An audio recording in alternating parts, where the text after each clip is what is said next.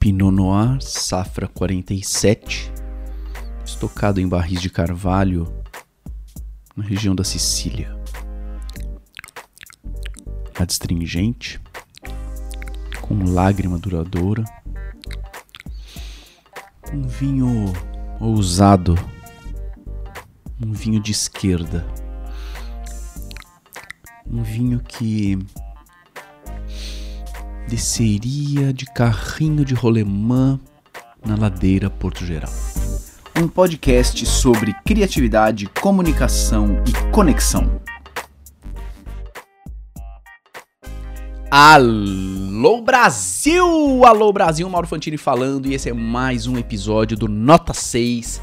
Este podcast tão saboroso, tão neurológico, tão marqueteiro e tão atraente e o episódio de hoje é para você que faz apresentações, que tem uh, muito conteúdo, para você que faz apresentações que pode parecer tratarem de um tema meio chato, meio difícil, meio enroscado. Eu quero que você saia daqui com uma frase, com uma ideia. E essa ideia vem do livro O Fim do Marketing, que em breve explorarei mais aqui no podcast, do Carlos Gil. Em algum momento ele está falando, ele, ele, ele, é um autor sobre marketing e ele está fazendo uma comparação entre marketing e encontro amoroso, marketing e Tinder. Então ele está explorando isso num capítulo. Em determinado momento ele diz o seguinte: Marketing é como um encontro amoroso. Voltando ao título deste capítulo, ao longo dos anos, inúmeros amigos meus foram bem-sucedidos em encontros amorosos no Tinder. E penso que com o marketing acontece algo bem parecido. Embora o Tinder seja uma das formas mais rasas e desprovidas de emoção de encontros online, já que na maioria das vezes você está optando por interagir com alguém com base na aparência física, a comparação com o marketing tem exatamente isso como base. O que vende é o que parece atraente. O que vende é o que parece atraente. Pega essa, hein? Parece meio óbvio que o que vende é o que parece atraente, mas nem sempre a gente faz isso nas nossas apresentações.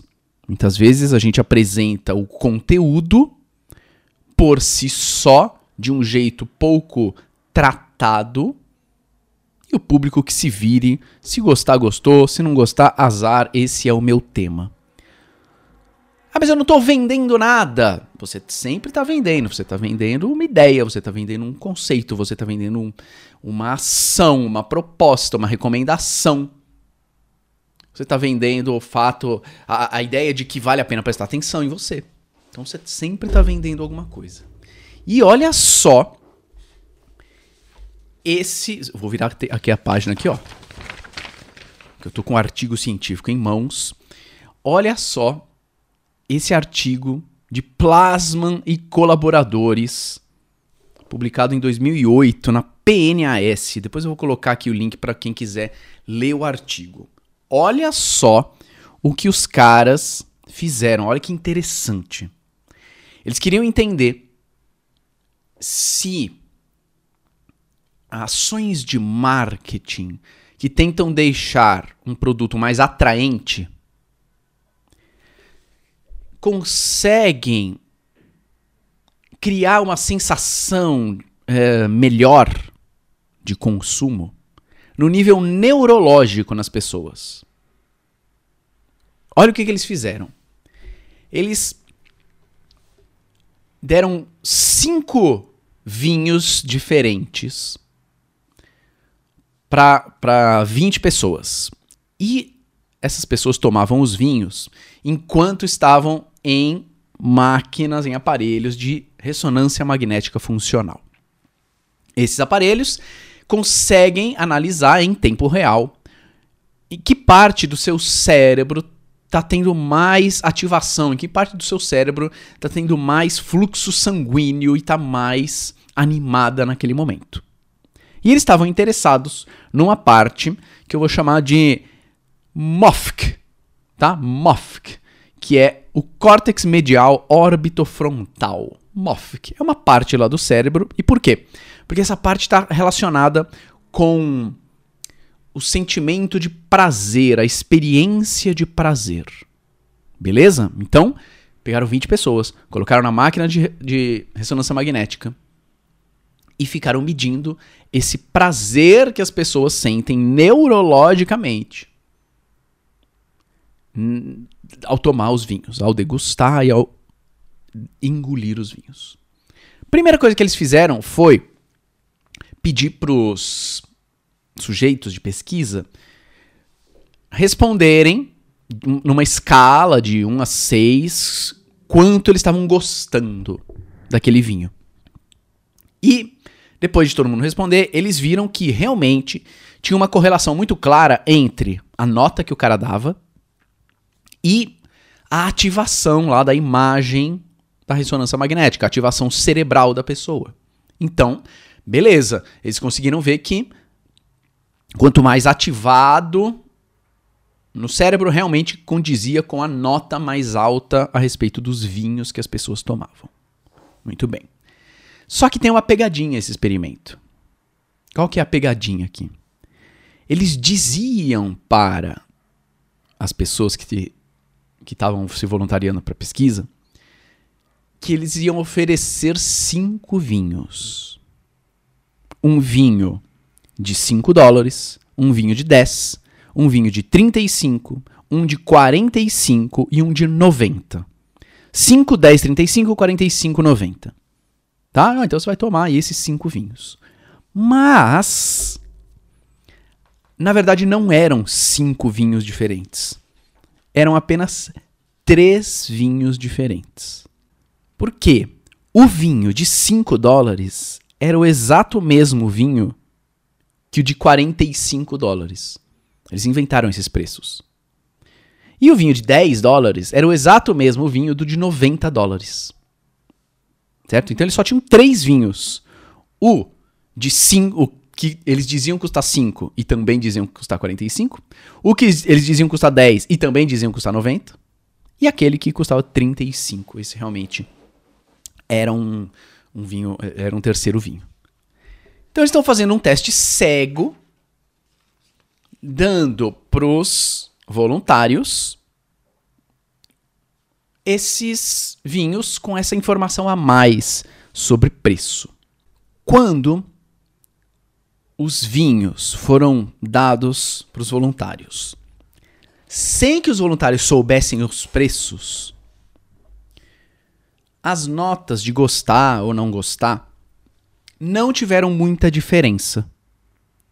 Acabaram sendo muito parecidas dos vinhos 1, 2 e 3.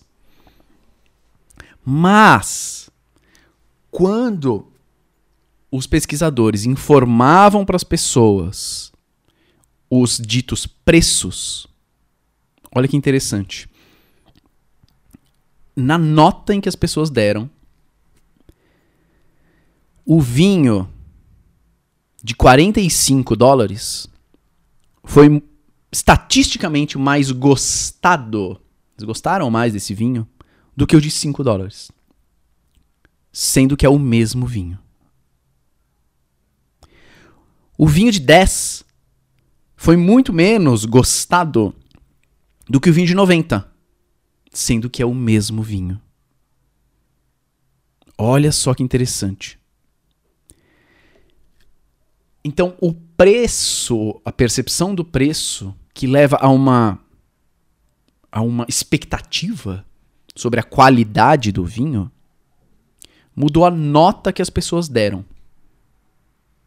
Agora, será que essa nota, será que também foi foi a mesma coisa em termos de atividade neurológica? Será que naquela área MOFC, que está relacionada com esse prazer, esse, essa experiência de prazer, será que também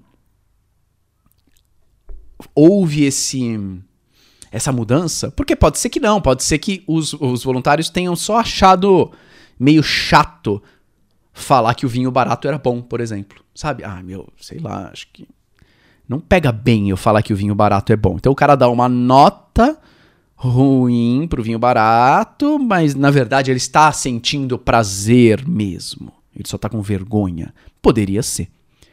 E aí, quando eles olham os dados de ressonância magnética funcional,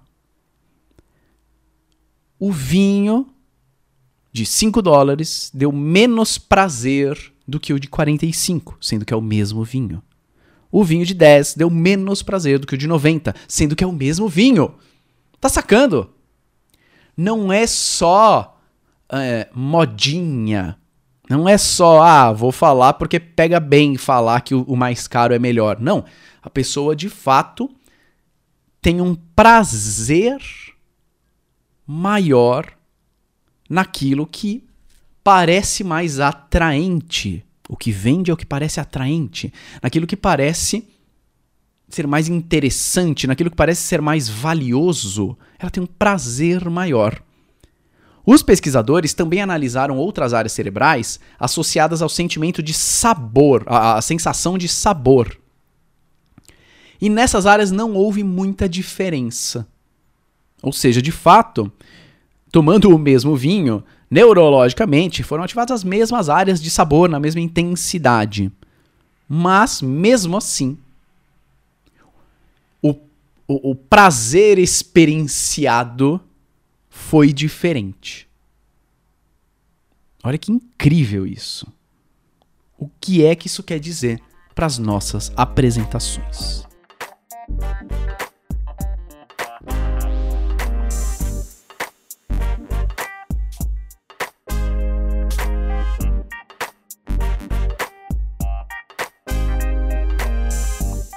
Isso quer dizer que a sua apresentação pode ser um vinho que você oferece, mas que muitas outras pessoas também oferecem. Sou professor de imunologia, pô, quantos professores de imunologia não existem para graduação? Que vão falar mais ou menos das mesmas coisas, dos mesmos assuntos se você trabalha com um assunto, você não é a única pessoa que trabalha com esse assunto. Muitas outras pessoas também trabalham com esse mesmo assunto, também falam sobre ele. Se você vende algo, provavelmente você tem concorrentes. E às vezes não tem muita diferença no, no produto, no serviço que você oferece, para o serviço que o concorrente oferece. Agora, pode ser que exista diferença no prazer, no, na sensação de prazer que o seu aluno, que o seu público, que o seu consumidor sente ao entrar em contato com o seu serviço, com o seu produto, com a sua apresentação. Quando a gente apresenta só o conteúdo e pronto, numa sequência racional, que é a mesma sequência que todo mundo vai apresentar, a gente deixa muito para sorte o fato do público gostar mais ou menos da nossa apresentação em comparação com outras. Agora, se eu sei que o que vende é o que parece atraente, eu já posso me eu posso investir mais tempo e mais energia em aumentar essa percepção de valor da minha apresentação. O Carlos Gil, voltando ao livro Fim do Marketing, diz o seguinte: num oceano digital em que você tem muitas pessoas e marcas criando conteúdo, milhões a cada segundo, como, tornar, como se tornar atraente para os consumidores. E ele tem algumas sugestões. A primeira delas é criando colírios digitais, ou seja, um conteúdo visualmente atraente e único como é que você consegue colocar colírios na sua apresentação? O que, que pode ser um colírio? Slides hum, bem feitos, divertidos, dinâmicos, simpáticos, interativos. O que, que pode ser um colírio? Boas histórias que você conta, engajam o público, fazem o público lembrar daquilo, se divertir, repetir, discutir que pode ser um colírio? Um mistério, um jogo, uma notícia. Um bom roteiro pode ser um colírio para sua apresentação. E aí você deve, eu vou especular porque não, eu acho que não existe experimento sobre isso. Você deve começar a ativar mais áreas de prazer do seu público, da sua plateia, na sua palestra, na sua reunião. E eles vão querer mais, eles vão tender a querer mais, vão tender a te, a te convidar, a te contratar, a te contatar, a te pedir recomendações. Porque, pô, quando essa pessoa aparece lá na frente ou aparece no Zoom para falar, é legal. Eu me sinto bem, é divertido, é gostoso mesmo que o seu assunto seja o mesmo de outras pessoas. Porque o que vende não é só o que é bom. O que vende é o que parece atraente. Uau! Teve referência bibliográfica de livro, teve referência bibliográfica de artigo científico, tudo para você lembrar que o que vende é o que parece atraente. Se esse episódio, ou se outros episódios, ou postagens, ou o que quer que seja, te ajudaram a, a deixar o seu conteúdo mais atraente, a parecer mais atraente para o público, me conta. Me manda uma mensagem no arroba Mauro Fantini. Eu vou adorar saber. Eu amo saber os depoimentos de vocês. para eu entender melhor também para onde a gente vai com esse podcast, com o conteúdo, como que ele serve melhor e como que ele parece cada vez mais atraente para você. Beleza? Muito bem, senhoras e senhores, esse foi mais um episódio do Nota 6. Até o próximo episódio. Tchau.